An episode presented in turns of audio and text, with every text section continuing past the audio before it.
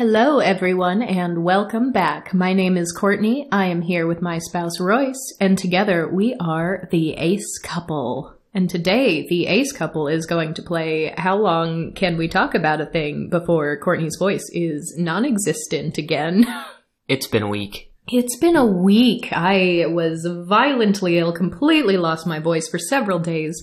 It's back enough that we're sitting in front of a microphone, whether we like it or not. But I'm, I'm excited about today's topic though, because we had an exceptionally ace Christmas this year, didn't we? Let's see. So it fell on a Monday, right? Yeah, a lot of holidays this year were on Mondays. A lot of holidays were on a Monday, and we don't tend to do anything in particular for Christmas, just as it is. But Mondays are our all ace D&D nights. And most of those folks also don't do anything in particular for Christmas. We have like one player who has a decent relationship with their parents and goes back home for holidays. So that's weird. We were down one player, but everyone else was like, yep, I got nothing else going on that night. Which was pretty cool because we got to take a little bit of a break from our long running Out of the Abyss campaign that you and I co DM. I got to solo DM and you got to be a player for a little one shot. Yeah, that doesn't happen very often anymore. No, it doesn't. But we picked up Journeys Through the Radiant Citadel as a book, and every chapter is like could be its own standalone adventure. So I was like, well, if we've got a little bit of time where we're down a player, let's just do a quick, silly, lighthearted little side quest. And it was really nice for all for all of you D&D players out there. That particular book has like an entirely BIPOC like I was going to say cast as if they're actors. I guess writers and artists, lots of characters, NPCs of color and in just a very lush interesting world that's different from your typical D&D campaign, especially if you go back 10, 20, 30 years. That all get increasingly more problematic the further back you go. So that's a little step of progress. It also ended up accidentally being kind of an ace vibey sort of adventure too. Because it was very food centric. There were some desserts involved. There were silly little fey creatures involved that were wreaking havoc in the name of like destroying a wedding. It was good times. Very good times. But that was not the only thing that we did over our I guess this was kind of more of a three day span. It was like Christmas Eve, Christmas, the day after, where those of you who have been with us for a while and listened to a lot of our episodes may know. Have we just been calling them QPR friend? Is that the podcast official uh, title for this person in our lives? I believe so. Sometimes you do or do not say former. Gotcha. So, yes, QPR friend was my my QP from before Royce. In fact, uh, she's the reason I met Royce, the reason I live in Kansas City, the reason there is an Ace Couple podcast. And we have just not been able to see enough of them lately because this whole pandemic thing has been happening for years and it just keeps going. But around the holidays, things are a little slow at work. They were able to distance for a couple weeks. So, like, we just had like several solid days where we could see each other in person without masks. It was lovely. We put together a murder mystery puzzle. Mostly successfully. Somewhat successfully. But they had also watched a little show called High Maintenance, which we had not ever watched yet. But I had been getting some messages saying, Oh my gosh, this show has the most adorable ace character. Have you seen it? Do you know this character? And I was like, I haven't watched this actually. I feel like this is a show that I have seen on more obscure lists of ace rep it's not like the big ones that you tend to see when you're searching for it. Obviously, we've got Bojack Horseman, we've got Big Mouth, the character Elijah in Big Mouth. But then you've got kind of the more obscure ones that not everyone knows about, but if you search long enough, either on like Wikipedia pages or Reddit forums or AVEN forums, whatever ace space of your choice, you'll probably run into this on a list somewhere. Yeah, I had never heard of High Maintenance before this was brought to our attention, but it's been around for a while. It was it was originally a sort of short runtime web series on Vimeo, just hosted on Vimeo, and that ran in small cycles of a few episodes between late 2012 and early 2015. And then there's a gap of I guess a year, a year after that it got picked up by HBO and they did sort of standard length episodes, a total of 34 of them from 2016 to 2020. So where does that actually stand in like the Ace Rep timeline? Because 2016, it's obviously not nearly as old as like the dreaded house episode, but had the season of BoJack where Todd came out as Ace come out by that point? I feel like maybe not yet. So the infamous House episode Better Half aired on January 3rd, 2012. Yeah. The first episode to prominently have Evan in it is the episode Elijah, which was released on April 20th, 2013, so a little over a year later. Okay. Season 3 of BoJack Horseman was released in mid 2016. Gotcha. So yeah, for being like a year after the dreaded house episode, like this is, I think, more groundbreaking than I've ever seen it get credit for. So maybe let's fix that today. Let's talk about this a little more. Because as I said, I've, I've seen this on lists before, so I know it's not completely unknown or completely obscure, but I haven't seen it really super hyped or appreciated in the same way I've seen other shows like BoJack. Even um, Everything's Gonna Be Okay, we saw that getting hyped up a lot before we ever watched it ourselves.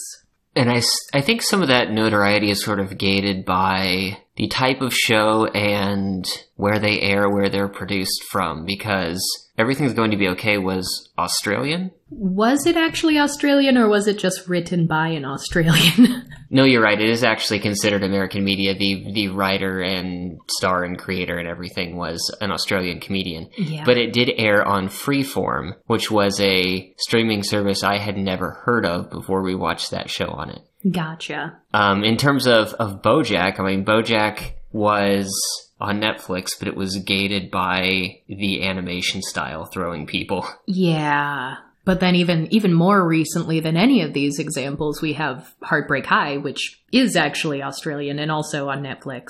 But this is kind of a goofy case since it started as a web series and then became a real series, a, a standard series. It got at least enough attention or in front of the right people to become picked up by a major network, yeah. Yeah. Which the shows here are are episodic in nature. The the main character that everything in the series sort of revolves around is a person who's just known as the guy. The guy. Who is a weed dealer. And all of these episodes focus on one or more interactions with clients of his. Like they will have something going on, and at some point during that process, the guy will show up. He's he's the through plot binding all of these characters together, and you will see some recurring characters, uh, some characters that have had some major episodes themselves, kind of showing up in the background of other episodes. Yeah, it, it's really cool because like the character we're going to talk about today, his name is Evan. So we've seen him prominently in three different episodes, but he might make a small cameo here and there in a couple other episodes that focus more on someone else. And it focuses enough on the individual people that you get something really deep and profound about their lives, or at least this period of their lives, without really going too heavy on exposition without having to overly rely on dialogue or teaching. There's a lot of gray area, a lot of things that they don't specify, a lot of things that they don't name, which really works for me in this show because they treat kind of everything the same way across the board, but you're still able to get like the heart and the spirit and the emotion behind these situations, even if you don't have all the details. Like if there's someone who is trying weed for the first time because she's sick, they might not say, oh, this woman has cancer or this woman, you know, is terminal or is just going through chemo. We don't know. We just know someone is sick and she's trying weed for the first time. And so that that's kind of like they leave enough gray details so that they can focus on the very human moments and the very human interactions that people have with their friends, with their family, with their weed dealer. Sometimes the very intimate moments that he just accidentally is party to or witness to because he's there at the right time in the right place. And so I, I just think the format is very unique and very cool in that regard. And overall, we did across these few days hanging out. We we watched several other episodes that weren't Evan specific, and it is pretty well-rounded, queer-friendly show overall. We saw a variety of different types of queer people, and there were even some very cool moments too, where it's like the fact that something is unspoken is sort of forces the audience to say, well, this isn't the important detail. what I am seeing and what is being presented is the important detail, like a queer couple like at a party with the rest of their queer friend group like announcing that they're going to have a child and it's like they don't say how. They don't go into like how can you have a child? You know is it adoption? Is one of you actually having it? Like you don't they don't mess with those details because they just let you experience the the like happiness and joy that everybody is sharing with this couple. But then you also get the oh but now they're they're moving out of the city. They're going to be farther away from us. Things are going to be different. So there's like a little bit of, you know, grief that comes after the joy. And so it, it lets you care about the emotions. But even though a lot of the finer details of these emotions aren't always labeled, they did very specifically and repeatedly label Evan's asexuality. They did say the word, which I really appreciate for 2013. 2013's in that weird gray area where I feel like it really was not that long ago, but it was actually more than 10 years ago. so let's go in order of his appearances. You said Elijah is the first episode? Of the three episodes that have a lot of Evan present, yes.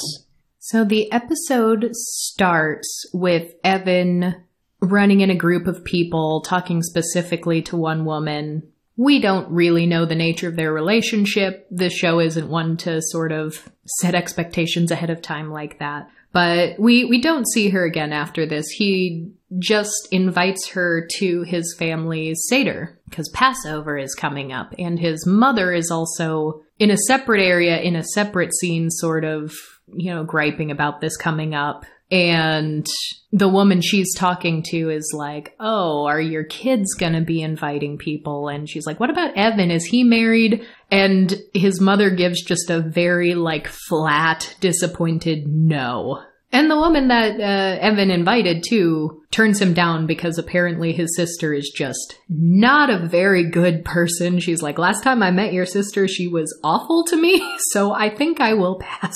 And then it jumps to Seder, where the family's all gathered around a table, but this awful sister in question has sort of recommended a like private chef, someone to cater their feast, who also just awful.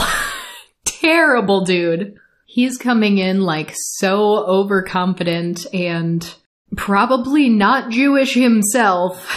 that was definitely the vibe I was getting from him which would make the the things he was saying just like all that more offensive because he's like, oh well, this night is going to be different from all other nights because you don't have to worry about the food. I got this. I'm cooking for you, and it's like, oh, that's that's not great.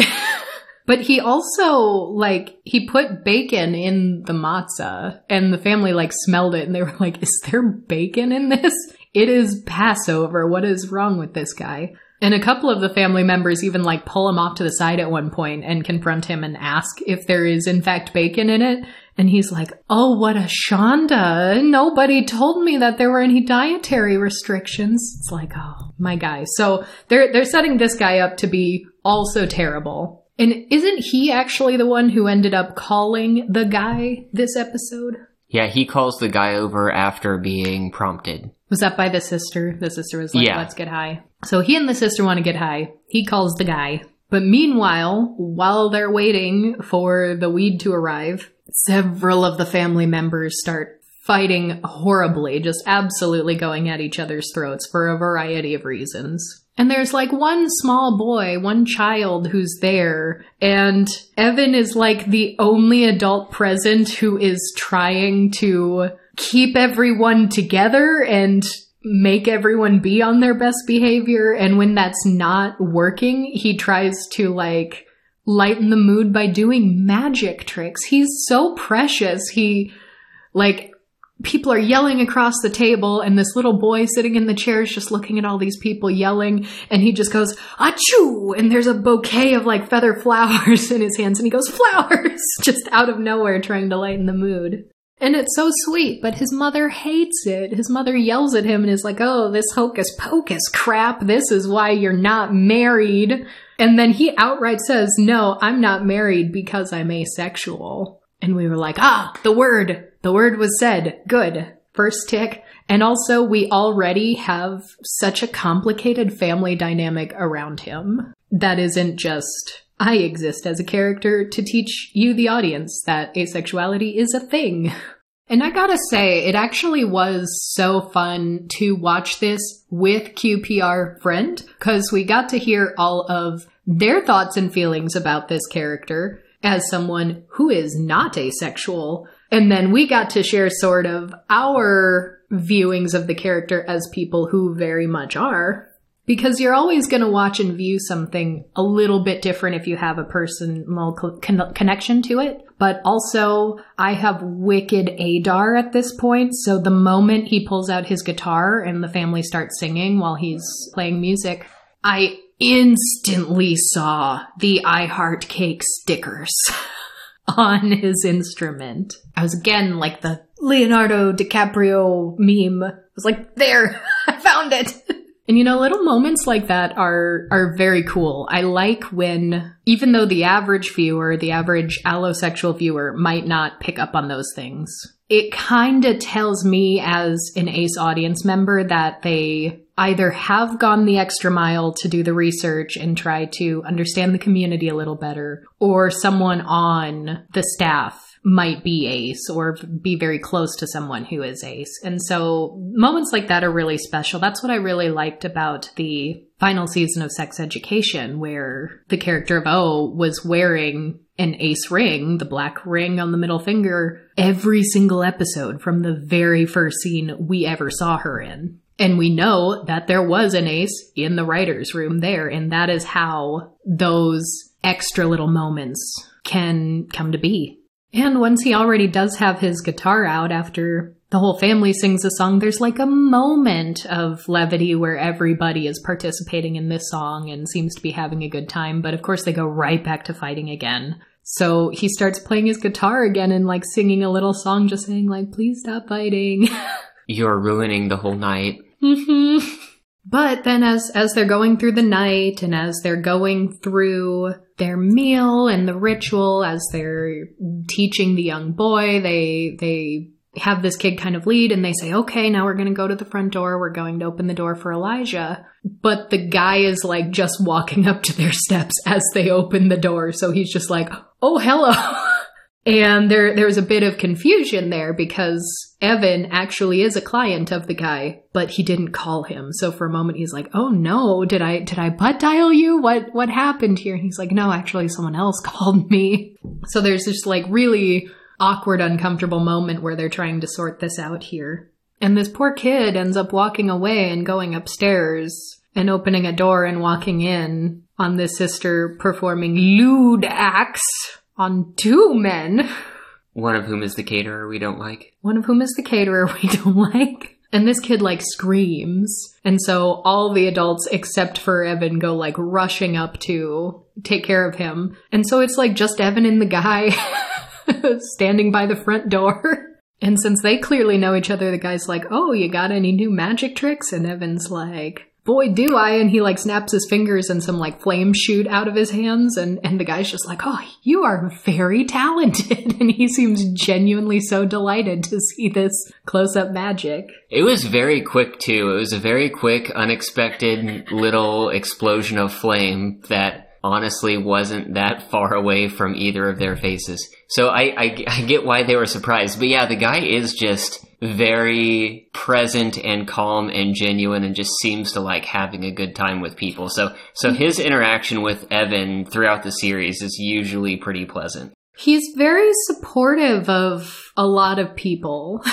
Which I kind of assumed is where the title of the series came from. This weed dealer has a lot of high maintenance clients, people who are always going through something, and he is, while going through the motions of showing up and providing them with with something is also just kind of hanging out with them and kind of helping them through whatever's going on in their life.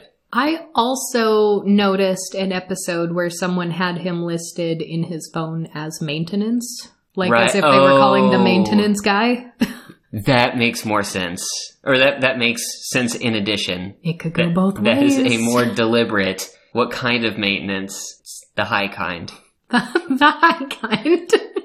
but of course, w- watching this, knowing that it is a bit of an older series, and watching this as the first episode that had a very prominent Evan in it, I of course wanted to know the timeline, like where did this fit in amongst the other bits of Ace Rep we've covered. It is another point to lots of Ace guys on television as a medium. White ace guy. Yeah, that is that is a lot of it. But I think this might be the only Jewish ace character I've seen on TV, and that's fantastic. Yeah, I feel like I would see need to see a list. I mean, there are clearly some aces in media that portray a conservative religious experience that is predominantly Christian. And then there are a lot of characters that I don't recall religion really being present in Right. their character stories. Right. But like even even Big Mouth, which we've talked about recently, like Elijah was the Christian character in that show when most of the main cast were Jewish, but the Ace character was Christian. And I mean we have Abbi Singh in, in The Imperfects. But yeah, for the most part.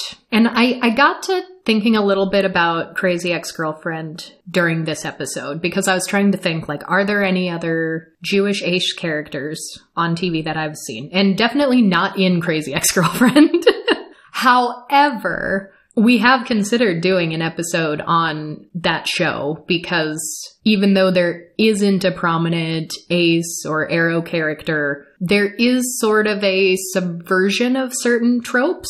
And there's even one song where they sing about like an asexual utopia, which I, I actually find kind of funny. So so there's there are things to discuss there, but we we've talked about Crazy Ex-Girlfriend with um, Michele, whom we've interviewed, Michele Kirichanskaya, who is also the author of Ace Notes: Tips and Tricks on Existing in an Allo World. Actually, right before I had read that book, we watched Crazy Ex-Girlfriend and had like just finished the series, and I was so glad that I did because they actually write about some moments in Crazy Ex-Girlfriend in the book, like the song like Sacks of Yellow Fat for talking about like big boobs. Like that was mentioned in the book Ace Notes. And I was so glad because we were late to the party watching that TV show, but I just happened to finish it before reading that book. So that was fabulous.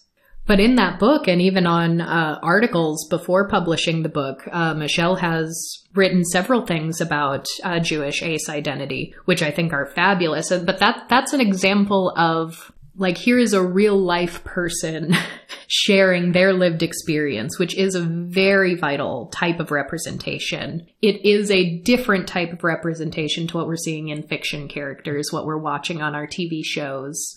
And both are necessary. Both are very, very important. So I was just happy to see like a little more Jewish ace rep. And I, I also started thinking a little bit about Crazy Ex Girlfriend because there were some moments while the family was arguing and like going at each other where there were some words used or some just sort of depictions of a not particularly supportive family that there were also elements of in the show Crazy Ex Girlfriend. And while I have seen some arguments that there are some, like this could be a negative stereotype by reinforcing it, I also do know people who feel very seen by it because they do have family dynamics like that. So I am very clearly not Jewish, so I by no means have the final say on it, but even just watching a family's Seder on a TV show, you don't see that very often. You really don't. And that was about it for the episode Elijah. A lot of these web series episodes, they were not a fixed length, but many of them were 10 15 minutes. The next one comes about a year and a half later in their runtime, near the end of the web series. It is the episode Genghis, which appeared in late 2014. Ah, this one was probably probably my least favorite of the three main ones with Elijah, but it still wasn't bad. And they doubled down on the asexuality, but showed it in a different context. Yeah, it was a kind of a, a bummer episode compared to a lot of the other ones. Which even when dealing with tough topics, the characters often got some some kind of comfort or resolution out of them. It was a bummer. I mean, it, it shows him right at the top of the episode working somewhere unspecified. Yeah, it isn't. It, yeah, it isn't explicitly mentioned what he does for work, but his regular nine to five job. It shows him in an office in like a little. I think he's actually sitting on a ball in front of a computer desk, like it's one of those offices. Looking at a pair of boobs.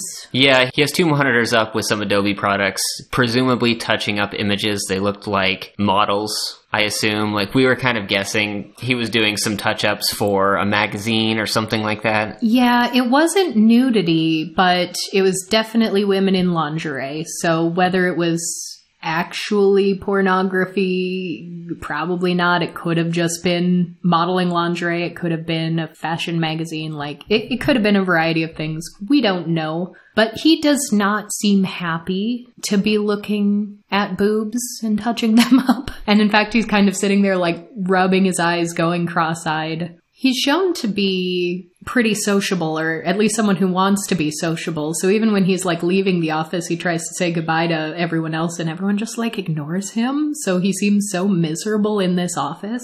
But when he's outside of the office, it shows these very joyful montages of him practicing his magic, practicing juggling. It shows him doing like back handsprings outside in the park and watching cartoons. Well, some of it's joyous. He was alone in most of these, and when he was like busking, like practicing magic, having a hat in front of him on the like subway platform, not many people are around, and when someone does come up to give him a tip, he jerked the hat back, and I couldn't tell if he stumbled and that was an accident or if he was trying to be playful, but the person just like wasn't very fond of that and just walked off with their money. Aww. So he isn't happy where he is, and a lot of his social interactions are not going well. hmm But then one day he's riding the subway and he like buys a snack from a teen who's there like shouting out like buy these things to keep me off the streets and to keep me from selling drugs and he like immediately grabs his wallet and is like yeah give me some give me some fruit snacks and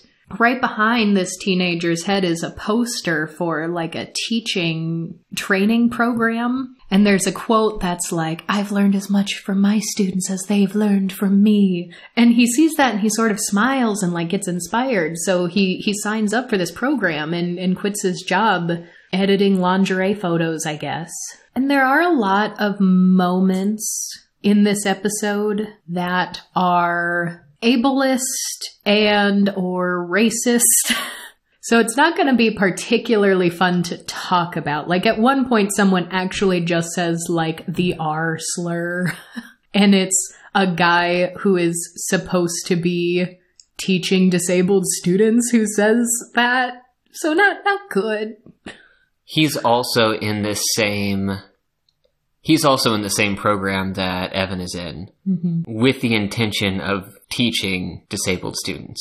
Which, like that, they say special ed. I know that's still common vernacular and a lot of people will say, but they even, like, they have teachers, they have adults in this program who, like, in the course of this episode will say spec ed and they'll be like, oh, this isn't a spec ed class. So, like, definitely antiquated language, but in the show itself, it's not presented as a good thing. It's not presented as if these adults are in the right or these teachers are doing the right thing or even the people in charge of the program teaching the teachers how to teach. It, it even shows them being just complete out of touch jerks. So it's some of it is difficult to hear and difficult to see, but the show doesn't give it a pass. So I'll allow it. And I did have to ask too, because while we were watching this with QPR friend, we, we'd get a couple of bits of commentary like, oh, that's also like one of the guy's clients, and there's another episode about that person here and there. So we'd get these little side comments. And so I knew the guy who's also in this program supposedly meant to teach him how to confront his biases against disabled people so that he can teach students and like he just casually like drops the R slur. Like that that was one moment where I had to be like, please tell me that he he he sucks, right? Like his episode that's just him where we learn more about him. He he is just a jerk, right? He is an asshole. And and uh, I believe the answer was like, oh yeah, th- this guy actually just is a jerk. But the clips are kind of interspersed of Evan showing up on his first day as a teaching fellow, so he's he's like an assistant to the main teacher and he's all gung ho. He's excited. He's bright eyed, bushy tailed. And he's like, Oh, I saw that we have like dozens of students in this class and we don't even have enough chairs. Do you want me to go find more chairs? Yeah, it was like one regular sized classroom with 20 desks or so and 60 some students on the list. Yeah, and the teacher's just like, nah, most of them aren't going to show up anyway. Like, don't bother. Administration already knows about it and he was like, "Well, do do you want me to review the students' IEPs, their individualized education plans?" And and she just looked so confused. She's like, "What? This this isn't a spec ed class. Like, what are you talking about?" And you're right, it wasn't. It was actually just a classroom of predominantly black students taught by a really salty, cynical white teacher.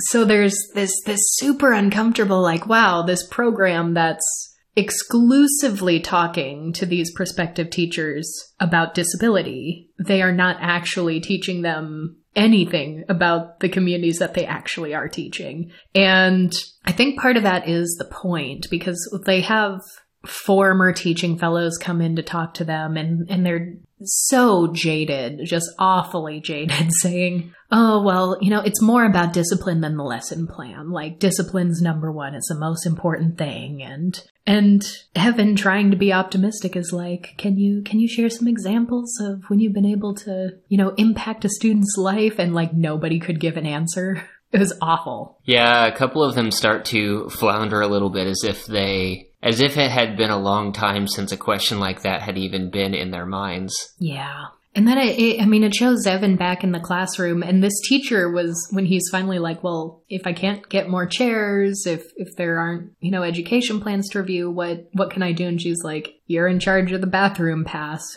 He's like, "What? That's it?"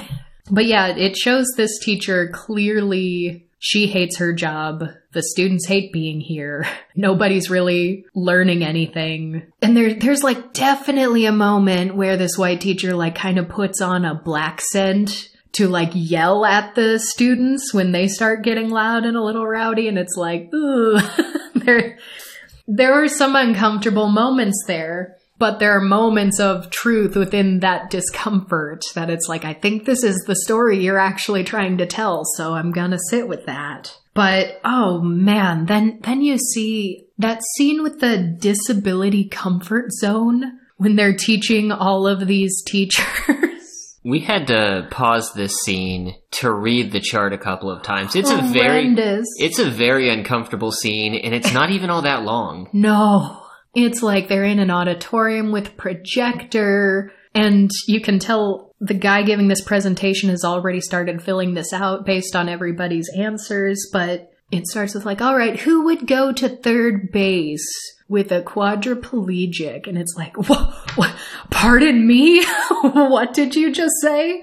And then like three people raise their hand or so. And so he's like marking down, like, okay, three. And then you zoom out and you see this chart and from left to right on the bottom, it starts with like, would you make eye contact with this person? Would you have a conversation with this person? Would you hug this person? Would you kiss this person? Would you be in a relationship with this? And it just, it goes from like, would you exist in proximity with this person as a stranger up until like, would you have children with this person? Would you live and grow old with this person? So they're also kind of doing like the relationship escalator thing from left to right. Yeah, the x axis is well what you described. It it is what would be considered to be a deeper relationship. But even some of the earlier ones felt kind of weird to me because they had like eye contact, shake hands, hug, and be friends with. Yeah. And and some of the orders there felt a little weird to me. But there's there's definitely trying to take a depth of human human interaction and make it numerical for the purpose of making a graph essentially. Yeah. Meanwhile, on the y axis, it starts with things that are usually less visible for disabilities. So it would start with Low vision was the first one. it would start with low vision. It might be after that someone who's deaf, but then it would be like people using mobility aids. It would be like with a wheelchair user, with someone who is quadriplegic, and, and then it would be like someone who has facial deformities. I, I think, did they have an amputee followed by a double amputee? I think they did They did. Yeah. and ended with like Down syndrome. And it's like, and, and you see that he's already started filling this out and like almost everyone in the class said yes to like the first couple. Like, yeah, I'd shake hands with someone who's blind, but oh, I don't know if I'd, yeah, like everyone going down the row got like a, a few fewer people every time. And it was just, it's so uncomfortable. And then the, this is being tallied in the auditorium by counting raised hands too. Literally, like he is asking, he's like, all right, next up. And they're starting on third base with, oh my gosh, it's so uncomfortable. But then the aforementioned jerk who dropped the R slur raises hand and is like, what's even the point of this? And like Evan's sitting next to him and Evan's not even, doesn't even talk during this scene, but he asks the presenter, why are we doing this? And I kid you not, mind you, all of these teaching fellows, or at least Evan, at least some of them, are actually just teaching majority black classrooms, not even students with disabilities. He just says, we need to examine our own prejudices before we work in a classroom with victims of discrimination. That was his answer. And then he's like, all right, who would go all the way with someone with quadriplegia? Oh my God. And only one person raises her hand. deeply upsetting. I wish my voice could be louder to convey how deeply upset I am today.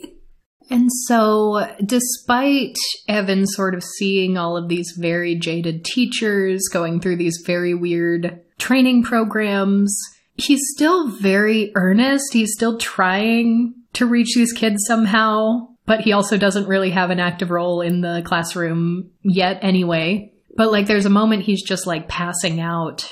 I don't know if it's a quiz or if it's just a worksheet, but he's passing out papers to the kids. And one of the boys in class is just like, well, I don't have a pencil. How am I supposed to do the work if I don't have a pencil? And being Evan, he sets down his stack of papers and like does a little sleight of hand magic trick to make it look like he pulled a pencil out of his nose and like goes to hand it to the boy. But this teenage boy was not impressed by it and he was like, man, I hope you didn't have that up your ass.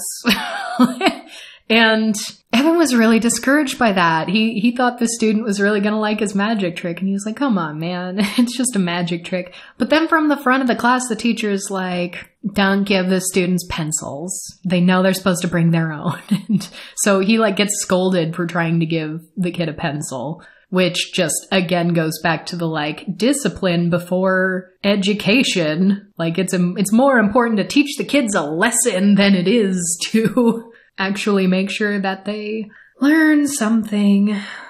So it's it's a super vicious cycle because clearly these kids have been let down by the jaded teachers, but the kids also really start bullying Evan, who comes in as someone who is one of the few people who really wants to make a difference and really cares about this job and wants to do well. So it, it, it was a vicious cycle. And after that scene, you start to see him actually get really demoralized and sort of question maybe internally why he's doing this. And so after school one day, he calls the guy to get his weed fix. For what kind of maintenance? The high kind? The high kind. and while the guy's out on deliveries, he actually passes by a pair standing outside of an apartment on a sidewalk speaking sign language to one another. And this was kind of an interesting example of how the show does try to subtly draw parallels between the themes because we clearly see how this training, this alleged training for disabled students is horrible. We see the innate bigotry built into it. We see the jaded teachers. We see the kind of people who are coming into this line of work, and not all of them are pure of intention. But we see this deaf couple, and and it it shows us so the subtitles, so we see what conversation they're having, and it's not specifically related to anything we've seen yet, but it's just another example of a very human moment because the woman here looks like she's practically on the verge of tears. She's talking about how today's been absolutely humiliating and through context clues, we can kind of glean she's probably going to Yale. She's probably studying to be an actress. She had some kind of monologue she was performing for, I don't know, a class or an audition. Who knows?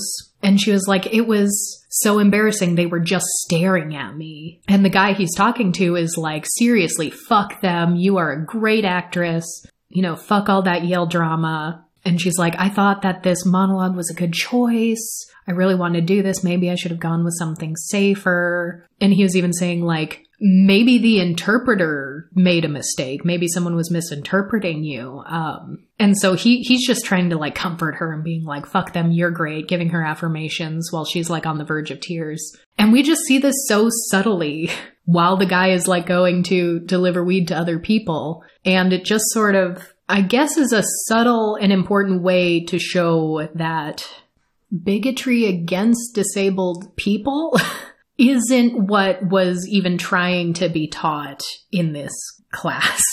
And their their methods for going about it like would you be friends with? Would you have sex with? like would you marry? It's it's just not it. That's not what it is. And we don't get all the details, so we we don't know everything about this monologue or everything about why people were just staring at her, but we, we can infer from context clues that maybe there was a bit of discrimination there. Maybe people, maybe she's the only deaf student or deaf auditioner who was present and everyone was wondering why she was even in the room. like, there are elements of ableism that can contribute to this, but the feelings, the emotions, the being embarrassed, the being humiliated, having a friend or a partner trying to console you. These are very human emotions that we can relate to on a lot of levels, even if the details are different. And I like that the show doesn't have to be so on the nose with its parallels between these sort of fractured scenes in order for them to paint a full picture in the unique way that this show does. And then we get a bald bear. And then we get a bald bear. After that scene, it cuts to the guy and Evan. Towards the end of their deal, they've already smoked a bit and they're looking at a laptop. The guy really wanted to show Evan this.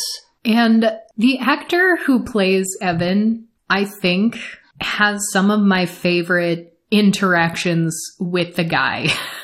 I think the way that he plays getting high and he plays just sort of silly, giggly, having a good time joking around with the guy is just some of the most wholesome little interactions. And acting intoxicated can be really difficult. Like, even if you're just playing drunk, like most people who aren't highly trained actors, if someone says like pretend to be drunk, people will probably go so sloppy and over the top that it's not really funny. It's kind of uncomfortable to watch. It's not even super realistic because in a lot of ways, when you're either drunk or high, a lot of people will try to act as if they're not drunk or high.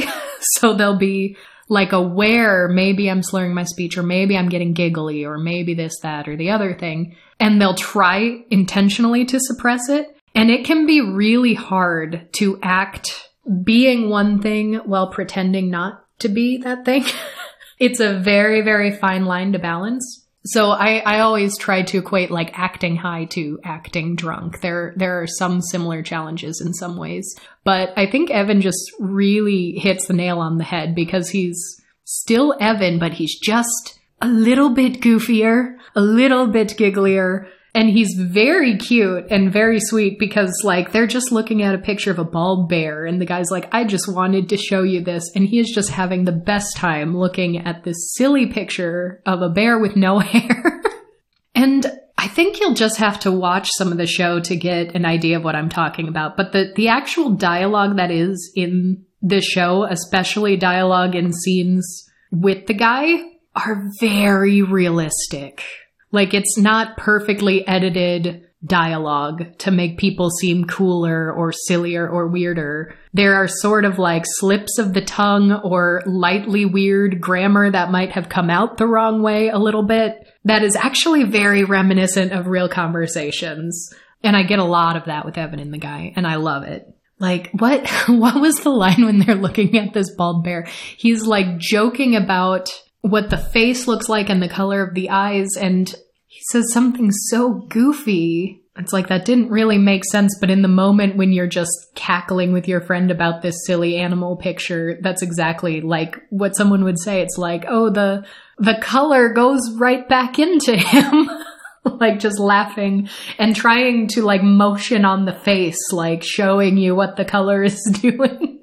so just, just cute little moments like that. But as, as the guy's about to leave, Evan says, like, if you weren't doing this, if you weren't the weed guy, what would you be doing? And he says, Well, I always thought I'd be a teacher. And he says his dad was a teacher and all of his students loved him and that he'd bring in like costumes and props to school to try to make learning fun. And you like see this moment of revelation in Evan's face, like, haha, passion rekindled. I'm going to try this. And so, with a renewed sense of purpose, the next scene is him in the classroom and he's trying to teach a class, dressed in a costume, putting on a voice, being theatrical. I can't be theatrical today, apparently. My goodness.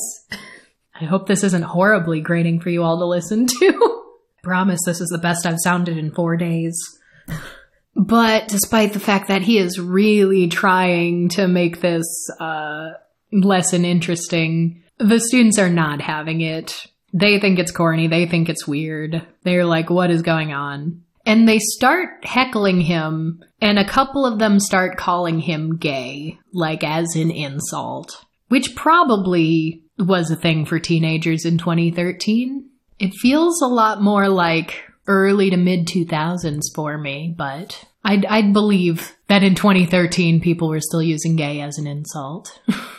But he actually stops them there and outright says, I'm not gay. I'm an asexual, and that is something that I'm proud of. That is an important part of me. And he tells them that they do not have the right to make someone feel like their sexuality or lack of sexuality is a disability. And then he sort of stumble restarts and says, like, not that even having a disability is a problem. so there's that moment where he hears what he said was wrong.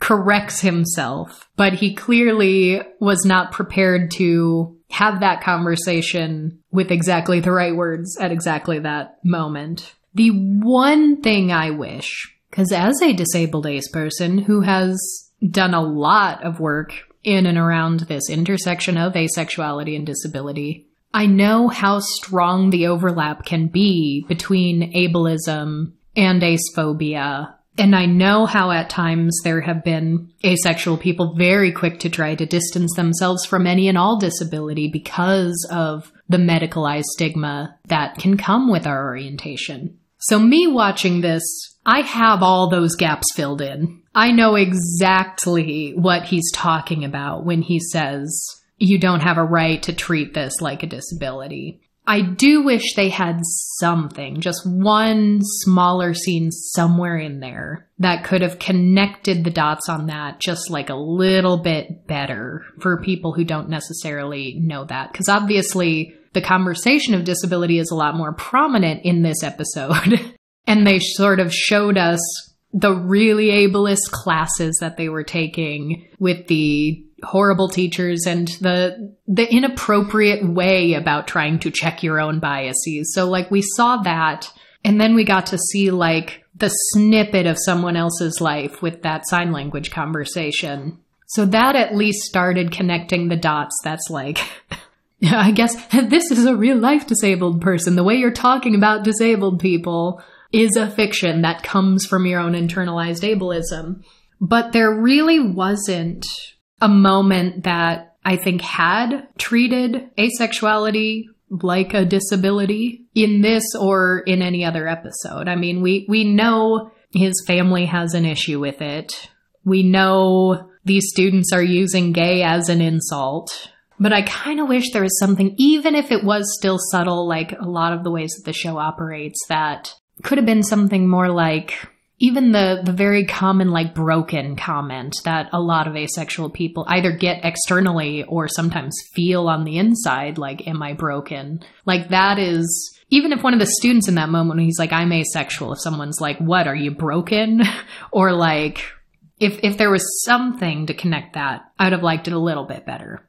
But then I, I think it also shows a couple of Evan's cracks in his own vulnerability, because obviously he's very sensitive to this. he wants the students to know that this isn't something to be ashamed of and that he is proud of this, but he also notices he's like, don't treat this like it's a disability. Oh, wait a second. It's it's not great to treat disabled people like they're wrong. or that they deserve to be mocked, that that's also bad. So it shows like a little bit of a crack in his armor, even though he isn't as like overtly bigoted as the other guy that was in his class. I think showing the little flaws that even well intentioned people can have is something also that the show does really good. Because we also see that in the next episode we're going to talk about with an intimacy coordinator he starts talking to. But that whole display in the classroom uh, did not go over very well. He gets reprimanded for, first of all, for bringing your sexuality into the classroom. and he was trying to defend, he was like, well, I'm actually asexual, so by definition, I was not bringing sexuality into the classroom. Which I, th- I thought was a little funny. But he also did like his little pyrotechnic magic trick during his demonstration, and they were also like, you can't have explosives in the classroom. But out on break at some point, either before class, maybe at lunch, I don't know. Evan's out talking to this jerk. I, I don't actually know his name, so I guess we're just calling him the jerk. but when they're like going back through the hallway and some of the students see them sneaking around the two of them, they start making fun of them again and saying like, "Oh, I bet these two were sucking each other's dicks." And then one of them catches that and he's like, "Or they were not sucking each other's lack of dicks. Zero out of 10 on the creativity there.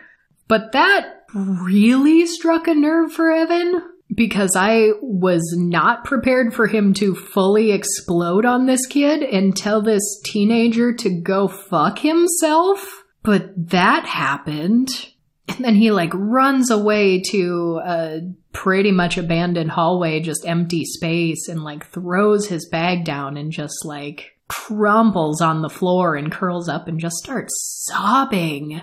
And in the final scene, they are back in the classroom, and the primary teacher is trying to teach something very monotone, very slow and boring. And a very perky, bubbly woman comes in and was like, Oh, it's time for the mandatory nutrition class. Didn't they tell you? And the teacher's like, Nope, had no idea about that, but whatever, have at it. And this woman, when she comes in, like, I'm ready for her to fully be eaten alive because she's like, You can call me Mrs. B. And she's like, We're to talk about some super cool fruits and vegetables. it's like, Oh no, this uh, will not go well for her. But she wants to start with an icebreaker, and she has the class play Two Truths and a Lie. So she has everyone write down their two truths and their lie. And she asks Evan to start, and is like, Why don't you go first? And so he stands up in front of the class, all the light gone from his eyes. and he says, Number one, I miss making a lot of money every week from his job that it seemed he absolutely hated, but now we know must have paid well. Two, I'm more selfish than I thought I was. And three, I still think teaching in Brooklyn is a good idea. And one of the students in the back is like, oh, the last one's a lie. And he's like, yep, you're right. And one of the students just yells at him and says, that's messed up. And again, just like dull eyes, mostly blank expression. At least the joy is gone from his face. He just says, I know, Keisha. And that's the end of that episode. And it's crushing. It is absolutely crushing because I'm also like, there were moments where I was like, Evan, you cannot talk to the kids like that. I don't care if they're saying you're not sucking each other's lack of dicks. You can't tell a teenager to go fuck himself. you're the adult here. So there were moments where I was like, don't don't succumb to the jaded ways of all of the teachers who are telling you that all these kids are a lost cause. But then at the same time, you see him just break down and sobbing in a hallway, and it's like he's got baggage. We don't know all the details of this baggage, but it's there. And he at least has self awareness to say, like, I am more selfish than I thought I was. I I am not actually cut out to do this thing that I was excited about. And he knows how fucked up it is that he is now not even wanting to be here, doesn't think it's a good idea. So yeah, real real mixed bag that episode.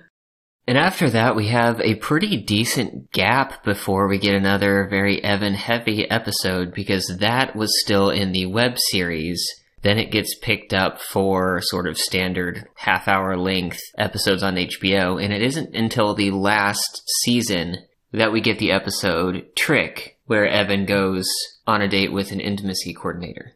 And so the first part of this episode, before we get around to Evan, just deals with showing us a few examples of I guess you could say that the challenges of intimacy. We open on a person in their apartment who is just called a sex worker. And the interaction there is a bit awkward as they get into it a little bit, trying to figure out what they're going to do. At one point, the sex worker himself mentions that he's kind of new to this. Oh, yeah, that's super apparent. And he's like got anxiety about it. He's like, Tia use the site really often? Why, why did you pick me? Have you, have you ever picked like an actual porn star? And the guy who hired him's like, yeah, I've, I've done both. I have. And he's like, oh, well, now that I know a porn star's been here now. It's like, oh, buddy. First day on the job.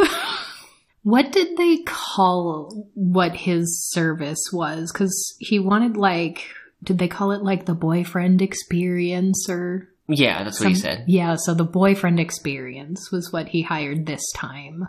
But it was pretty clear that the two of them at least had a different understanding of what that meant or what it would manifest as, and the interaction ends up feeling pretty awkward all around. Yeah. And after that, we cut to a scene where we are on some sort of film set and the, the actors are going over what's going to happen in this upcoming scene. And during all of this, Kim, the intimacy coordinator, is present in the room, sort of guiding the two actors present on, you know, how they should stand, where to put their hands, who's going to initiate action on the scene if they're moving back and forth, trying to make sure that any boundaries that exist are respected and that everyone knows what they're doing. And there's we see a variety of these situations with her on the job, going through a few different scenes here and there. There are a couple of times where one of the actors wants to put something of their own into the script and they cut over to the director and other film staff uh, sitting watching the scene who generally seem to have no detailed opinions about what's going on It does a little bit of a montage of her job. Like there's a moment where she comes and like sets a pillow under the knees of someone who's like sitting on her knees, or she'll bring some extra tape for someone who has like a modesty panel that's starting to fall off or something. And And it's actually on one of these film sets where she runs into Evan. because he's just randomly gotten hired to be like a magician doing sleight of hand in the background of a scene. Yeah, I think he said something about doing up close magic in the background because, you know, that makes sense. Yeah, and it's really kind of funny, kind of sad too, because they meet at the craft services table, but Evan's like, Oh, I'm not even hungry. I just feel like I'm in everybody's way everywhere else. like, aw. And they first hit it off because Evan notices something that she has on her that is, it was what, Steven Universe? They start geeking out about Steven Universe, which we still have not watched, but I am 99% sure there is a character that a lot of people at least headcanon as Ace. I am not convinced before I watch it that that is actually canon, but we'll get to it someday. I think one or both of them is like a younger family member started watching it and I got sucked into it and now I just watch it on my own without them. Yeah, and a lot of like, I keep telling my friends to watch it, but they never do. Well, sounds like you deserve better friends. so they're nerds. They're very cute. But it is really funny because when she explains what her job is on set, Evan just goes, Wow, I didn't realize intimacy could be coordinated. and so they end up actually going out to lunch together and the very self-conscious sex worker from the original scene is their waiter at this restaurant. And so he, he starts asking questions about her job and how you coordinate intimacy. And she says, you know, boundaries, boundaries, boundaries. And to which he responds, do you do satyrs? She's like, hmm, what's the story there? And he kind of says like, oh, well, my family fights a lot. And he, he kind of says, I don't think my family really respects me, which is very sad. But I thought that her describing her job as an onset intimacy coordinator was maybe the only way I could stomach a direct explanation of consent and boundaries because otherwise this would have been really corny if someone wasn't talking about this is literally my job in the context of sex scenes on movies and TV. If someone was just on a TV show talking about how important it is to have consent and boundaries, kind of boring. Not not what I watch television for. but she's like getting really excited about her job and explaining what her job is and he's finding it interesting. He didn't even know this was a job before. So that was I think their loophole for getting around exposition on consent. and pretty important for what happens later in the episode. But one line she says during this is, you know, if someone's not comfortable with being touched here or doing that act, we'll find a different way to tell the story. And I like that because even though they didn't say that later on at the end of the episode, that quote kept resonating with me at the end. So put a pin in that one. She also says that she has a background in trauma therapy and that that has helped her get into this line of work. And the two of them together, they're they're just really cute. They're very funny. They've got this new relationship quirky silliness that isn't necessarily in an over the top rom-com kind of way, but it is pretty realistic. He he tries to do like a magic trick at this lunch that does not go well. I thought that was the intent. I thought it was intentionally goofy because he well, it would have had to been. he slips a card underneath her water glass, which means that this is a trick with no force, which means he has a 1 in 52 chance of actually getting the card right. So I think he knew going into it that this is going to be the wrong card. It's not going to be the one she says, but the joke is actually, oh, I didn't do the magic trick you expected, but slipping that card under your glass of water was still pretty impressive, right? yeah, because he said, just think of a card, any card. Oh my gosh, I think it was the three of clubs too. Is that Is that the card that's on Penn grave? Oh my gosh, Google that. Google it, Teller. Actually, I think it's a shared grave. I think it's both of them. Penn and Teller. So that is surprisingly difficult to search for, but I am seeing that the three of clubs there is there is a heavy emphasis on that in Penn and Teller shows. You you see the three of clubs frequently, so I'm pretty sure that is the one on the tombstone. Yeah, I'm pretty sure they they bought a headstone for themselves, Penn and Teller, that has a three of clubs on it. Oh, that wasn't hard to search for at all. What did you search? I just searched Penn and Teller grave and went to pictures, and there's a bunch of pictures of it. Oh, pictures worked better. That's why. But yeah, Kim's like, I wanted it to be my card so badly. And he's like, but it's still pretty cool that I got it under there, huh? but then they leave the restaurant and he's like, Do you want to keep hanging out? And she's like, Yes. He said, Do you smoke weed? And she said, Yes. And so he's like, All right, do you want to come back to my house to do that? And she said, Yes. And on the way, she sees a nun walking and for some reason gets really excited about this. I don't know why, but she's like, I love a nun in New York. And she like tries to say hi to the nun and the nun just like ignores her. She's like, did I just, did I just find a rude nun? and they go back to his house. He's got a lot of like magic memorabilia and stuff there and a lot of board games they, of course, call the guy to get their weed. And while he's there, he grabs his ropes to do you know, the, the pretty standard rope trick. And they're just being silly, they're being giggly. He he does the trick successfully where it looks like they're all cut into different pieces and then he does some sleight of hand and now they're all the same length. And they just start like intentionally having silly over the top reaction. So they're like, ah! and they're like screaming, and I can't do this at all today. But Evan turns to the guy and he's like, You made me scream at her. and those little Evan moments are so precious. I love them. But after the guy leaves, the two of them start putting together a puzzle, and she pretty suggestively says, like, so is this what you do to all the girls? Bring them back to do a puzzle? And he sort of takes the hint and comes out right and says, You should know that I'm asexual. And she goes, Oh, you are? And he said, I, I know, I should have told you earlier. And she looks upset and confused. And she just says, How asexual? And he says, Completely. And she's like, eh, it is a spectrum. And he's like, yeah, it, it is a spectrum, but I'm, I am completely asexual. And she's like, I'm confused. I, I thought we were on a date. And he confirms that yes, this is a date, or he hopes that it's a date. And she goes, so that means you're not aromantic. And he's like, oh, okay. You, you, know the words. Good. We're not starting from square one.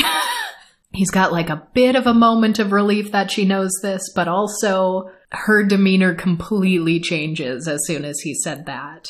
So it is kind of an awkward conversation to stumble through. And what he ends up saying in response to not aromantic, completely asexual, I do want this to be a date, he says, I'm not technically a virgin, but I do abstain, and that's important to me. And he kind of asks her if that would be okay. And she says yes, but she doesn't sound convincing. And I will say, for all of the examples we've seen in media, television specifically, of an asexual person attempting to start a mixed orientation relationship with an allosexual person, this is one of the better ones. We we talked recently about Elijah on Big Mouth, and although it did highlight some of the issues that could come of it, some of those issues were also my worst nightmare as an ace dating allo people once upon a time. A lot of other aces watched that and felt uncomfortable about just the sexuality being imposed on someone else or the thoughts that the allosexual person was having were revolving around the ace person. And then we had, well, you know, I didn't hate BoJack's. I mean, obviously, we really liked Todd. And Todd did have sort of an attempt at rekindling an old relationship with an allosexual ex. And she was pretty supportive. It was just something that she decided was not going to be something that she was going to try. Unless, and she brought up the spectrum too, she's like, some asexuals do have sex. Could you maybe? And that wasn't something that was going to work for Todd. So I really didn't mind that at all. But this one shows the rockiness, but also ends on a very encouraging note within this broader conversation about the importance of consent and boundaries. And I gotta say, Evan seems like a great partner for anyone to have because she wanted to say hi to a nun. For some reason, she loves nuns. She was horribly upset when the nun would not say hi to her. so the next day, he like sends her a video where he has two nuns next to him and he's asking them to say hi to her into the camera. and these nuns say hi and he ends it with like, I waited outside of a convent for so long for nice nuns to come along so they could say hi to you. And it's like, that's such a silly but thoughtful thing. And so the the final scene, and here's where I think it's so interesting that they had an asexual character with an allosexual intimacy coordinator here, because just like I said in the last episode, where there still might be a little bit of internalized ableism in Evan, and that shows through a little bit. We now have an intimacy coordinator who has a background in trauma therapy who also makes a mistake and isn't perfect at navigating things. And so they are going to dinner. They're at a bar waiting for a table to open up. And she comes in and right away she goes and just like touches his leg with both hands. And he immediately recoils and he apologizes and he stands up and he just leaves. He he leaves the restaurant. He exits the front door and takes a few steps down the sidewalk and just pauses. And he does come back a minute later and he's of course like he's apologizing. He's saying I'm sorry. I don't know why I did that. And even though that was his natural reaction to that happening, he's also still blaming himself and he, he calls it stupid. He says, That was stupid. I don't know why I did that. To which Kim says, That's a line for you. Yeah. And he says, Well, it, it has been in the past. And this is when she realizes, okay, in my line of work, we talk about every single thing. Can I touch you here? Are you comfortable doing this? And yet here I am now starting a relationship with a person who has informed me that he's asexual. And I have just taken for granted that what's a normal probably more casual gesture for me, like touching someone's leg, brushing their knee. This is not something I have actually articulated. I have not cleared this with him. So she she starts asking questions and she looks a little bit concerned. She asks, "Well, do you hug?" And he said, "Not typically." And she says, "I want to be respectful," but she's kind of saying it questioningly. She's almost got like tears in her eyes. And he's he tells her, "You know, I like you a lot, but I understand if you don't want if this isn't for and he he trails off his sentence a couple times like he just can't quite say it but he's very much implying like I get it if you can't be with someone like me or I get it if you can't be with an asexual person. And instead of finishing the sentence he trails off and then says I'm really lonely. It's like oh oh it kills me. It hurts. And she says you know we're not going to get into this now, but sex has not been a great part of my life. However, she goes on to say, if you can't hold me, if we can't hug, if you can't hold my hand, eh, she doesn't say it, but she basically says, like, that's going to be a problem for me. I need these things.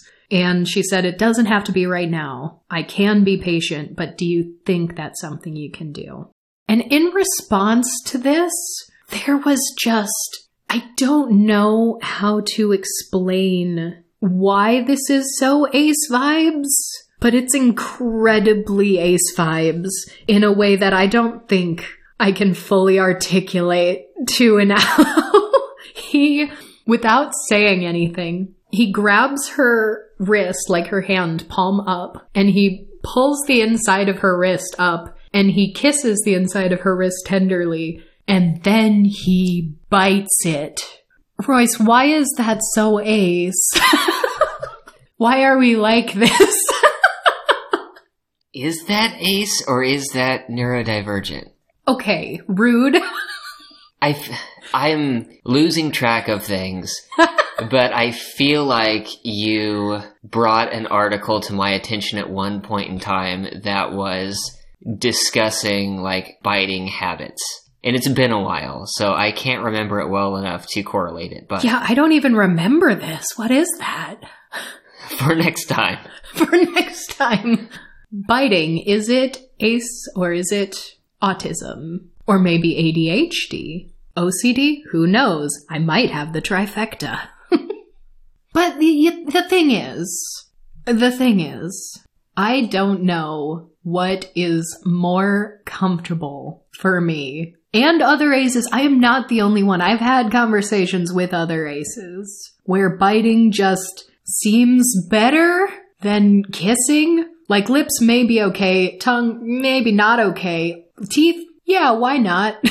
There's, I, I don't know. Uh, surely not all of us, but it seems to me for biting being a thing that is so often seen as a very, very sexual thing, there are a lot of aces that would rather bite someone than make out with them.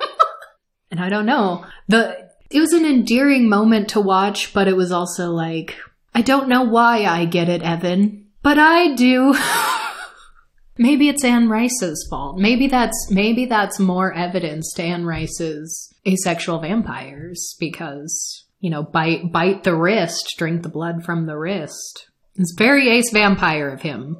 So the the the things that I find very interesting about this is that he clearly had a visceral reaction to being touched on the leg, one that surprised her. And coming from a background of trauma therapy and intimacy coordination, she was able to reel it back. She was able to she she apologized, she she realized that this was the line and then tried to figure out what the other lines were. Where are the points here? And she articulated at least a little bit about why she could be okay in a relationship without sex, but she did say these are some things that I do need and asked if that's something that might eventually happen or not. To which he bit her and I don't I I can't explain it. I can't, but there there's something there. This this must be studied. and even in even in the subtleties of we don't know her whole history, but it's probably safe to assume there's some amount of sexual trauma in her history, based on the things we know.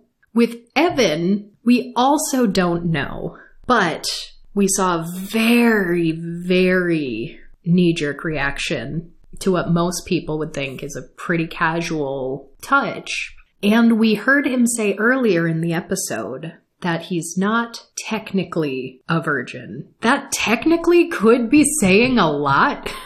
There are a number of ways that this could go, but in a show like this, they don't say the details. So some of it is up for our interpretation. We could infer that this is someone who has a history of sexual assault. It could be someone who is just naturally a very touch averse person. Royce, you also mentioned neurodivergence. I think there's a case to be made that Evan could be. I could see that being a, a popular headcanon. But there's also another experience that many aces have had and, and aces have within our own community had conversations about it. But it can sometimes be difficult to talk about in a broader sense. Where here we have someone who seems to be touch averse, whether or not that's a result of trauma, we don't know. Wouldn't matter either way because this is who he is here and now, and that needs to be respected. But he also said the line so somberly I'm so lonely. and he clearly wants a relationship. But in a past episode, the first one we saw him in, um, with his family, he said, The reason I'm not married is because I'm asexual. But now we know that he is interested in relationships. He is not aromantic. He is, you know, trying to date Kim. Presumably, he has tried to date others. So it could be that he's been in relationships with people where being asexual was a big problem for him, or a big problem for them, rather. It's not his problem. And there are some aces who have, at some point in their lives, engaged in a sexual activity in a way that they haven't necessarily wanted it. It hasn't come from an internal desire or an internal curiosity or a will to experiment or anything like that, but out of a place of fear that they might be broken or a fear that someone might leave them or a fear of being alone or just general societal pressures and these little things that you see and hear throughout your entire life that tells you that asexuality is not right. And so even if it isn't their partner who is forcing or coercing the interaction, there's sort of a broader societal stigma that can get internalized. And I've, I've heard some aces, I, I don't love the phrase or the word because the, the implications are, are muddy, but it's hard to talk about and we don't have perfect vocabulary for it. I've heard some aces call it self assault or self coercion, where they're saying, I did technically consent to the partner I was engaging in this activity in, but it still felt wrong. It still felt bad. It still was not something I wanted to do. And there can still be a very real trauma that can result from that. And since there aren't a lot of conversations about it, I imagine that that's maybe one of the possible past histories that this guy has that maybe the average viewer hasn't even considered as an option. Especially with Kim's story, with all roads sort of pointing to she probably has some sexual trauma. It might be natural to try to parallel that and say, like, well, he does too. And maybe that is. Maybe, maybe the intent behind this was to show here are two people that do have a history of trauma. One is asexual, one is allosexual. Because there is kind of the stigma of like, oh, you're not asexual, you're just traumatized.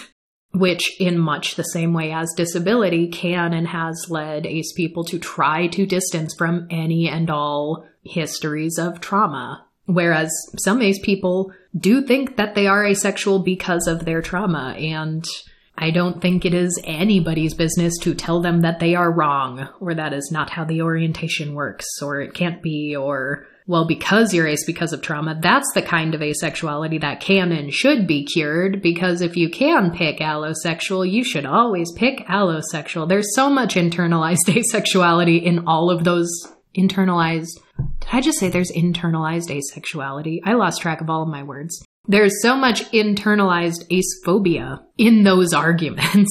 And I've heard them repeated by some gatekeepers within the asexual community as well. So that's something we really need to be mindful of and confront our own biases when it comes to this. But considering the fact that this show has a history of not specifying all the details down to a T and leaving some of the vague area for these human complexities that all the characters have. I'm pretty satisfied with that telling, and I, I don't mind that gray area. I think everything that needed to be said for the story they were telling was said. And I just kept thinking back to we find a different way to tell the story. And that could be true for the implications of their relationship. It could be true for the implications of any real world relationship te- find a different way to tell the story. Not every story is going to be exactly the same or follow the same plot. So for them, this may look like perhaps a long term, even happy relationship that is without sex, but the allosexual person in this relationship has identified I just want to be held and hugged and I want to hold hands. And maybe that is somewhere where he is willing to meet that in the middle, which I also think that that's pretty cool because we haven't seen it as much depicted in media, but when we have real world conversations about how to negotiate intimacy in, in a mixed orientation relationship like this, there are some spaces I've I've read Reddit forums. I've I think I've even seen like wiki hows that are like how to have a relationship with an asexual person and one of the bullet points is like determine a minimum number of times to have sex per week and it's like pardon me that is not going to work for every asexual in a relationship. And it has often at times felt like it is the asexual person that needs to compromise more, that needs to bend more, who needs to come more toward a performance of allosexuality than the allosexual person needing to also make some concessions. And I think the overarching implication there is that, well, allosexuality is the default. That's what most people are. That's the quote normal way to be. So of course the asexual person's going to be the one to compromise. And that is messed up. So I, I love seeing a story where there are challenges. It's a rocky start. She's even really taken off guard when he says he's asexual, but they have these conversations and she is able to make concessions while still asking for not even necessarily all of her wants, but she's able to ask for all of her needs. And the fact that it ends on a really positive note, I think it's great. Where can the people watch high maintenance if they so choose? I believe this series is only owned and distributed through HBO, but I believe that there are lots of services out there that have like HBO Max add ons. So, really, any way you can get to or connect to HBO should work. Aside from that, I don't believe the webisodes that were originally on Vimeo are still there. When we were looking around, I think HBO was the only place we, we saw. There was one other episode where Evan was in it. He just wasn't a central plot point in it. And it was called Finger Butt. because Evan, for some reason, figured out that if you bend your finger in exactly the right way, it looks like a butt and a pair of legs. And it just shows him goofing around showing this to a friend, but then that friend shows a friend, and all of a sudden a bunch of people are doing this who have never even met him. So it, it just shows him being a major trendsetter. Trend, trend setter, first of all. But it also, I mean, story of my life. I'm sitting here trying to recreate the finger butt while we're watching this. And I'm like, I see how they did it, but my fingers are not in proportion to do this correctly. Like half of my finger is way longer than the other half. Just like how my legs are so much longer than my torso would suggest they'd be. So like I, I can't do it. So yeah, he, he pops up just like a little bit here and there when he's not a central plot point. I think my two big critiques, I mentioned one, I wanted a little bit more of a connection to the asexuality and disability just for the folks who couldn't fill in the gaps like I could as a viewer. My one other thing, I wanted just like another single Evan focused episode where maybe he didn't mention or talk about asexuality. Just because that was a very prominent thing that happened in all three of his big episodes. But they were to varying degrees also, and he was doing wildly different things in every episode. So I don't think this is a textbook case of like asexuality is his personality. I, I don't think that's true because it showed different contexts, different relationship dynamics, different interests, different jobs, different hobbies. And especially compared to other episodes of the show, like there aren't main characters in this show. The one linchpin between all the episodes doesn't even have a name. He's just the guy. He's everyone's dealer. So the way they treat him versus the way they treat other characters versus the way they treat other queer characters, I, I think they really, really did him justice. And I'm I'm impressed that as a character he first popped up in 2013. Very impressive. All right. I'm going to swing the gavel. I'm going to say this was good ace rep, but then Royce, you're going to need to end this episode because the fans demand it. Did you see all the comments saying that you need to end more episodes now? I don't think that was a direct quote from our commenters. No, it's it's a consensus. Ev- everyone wants more Royce outros. So I'm I'm going to say that Evan from High Maintenance is good ace rep. Take it away, Royce. Bye, everyone.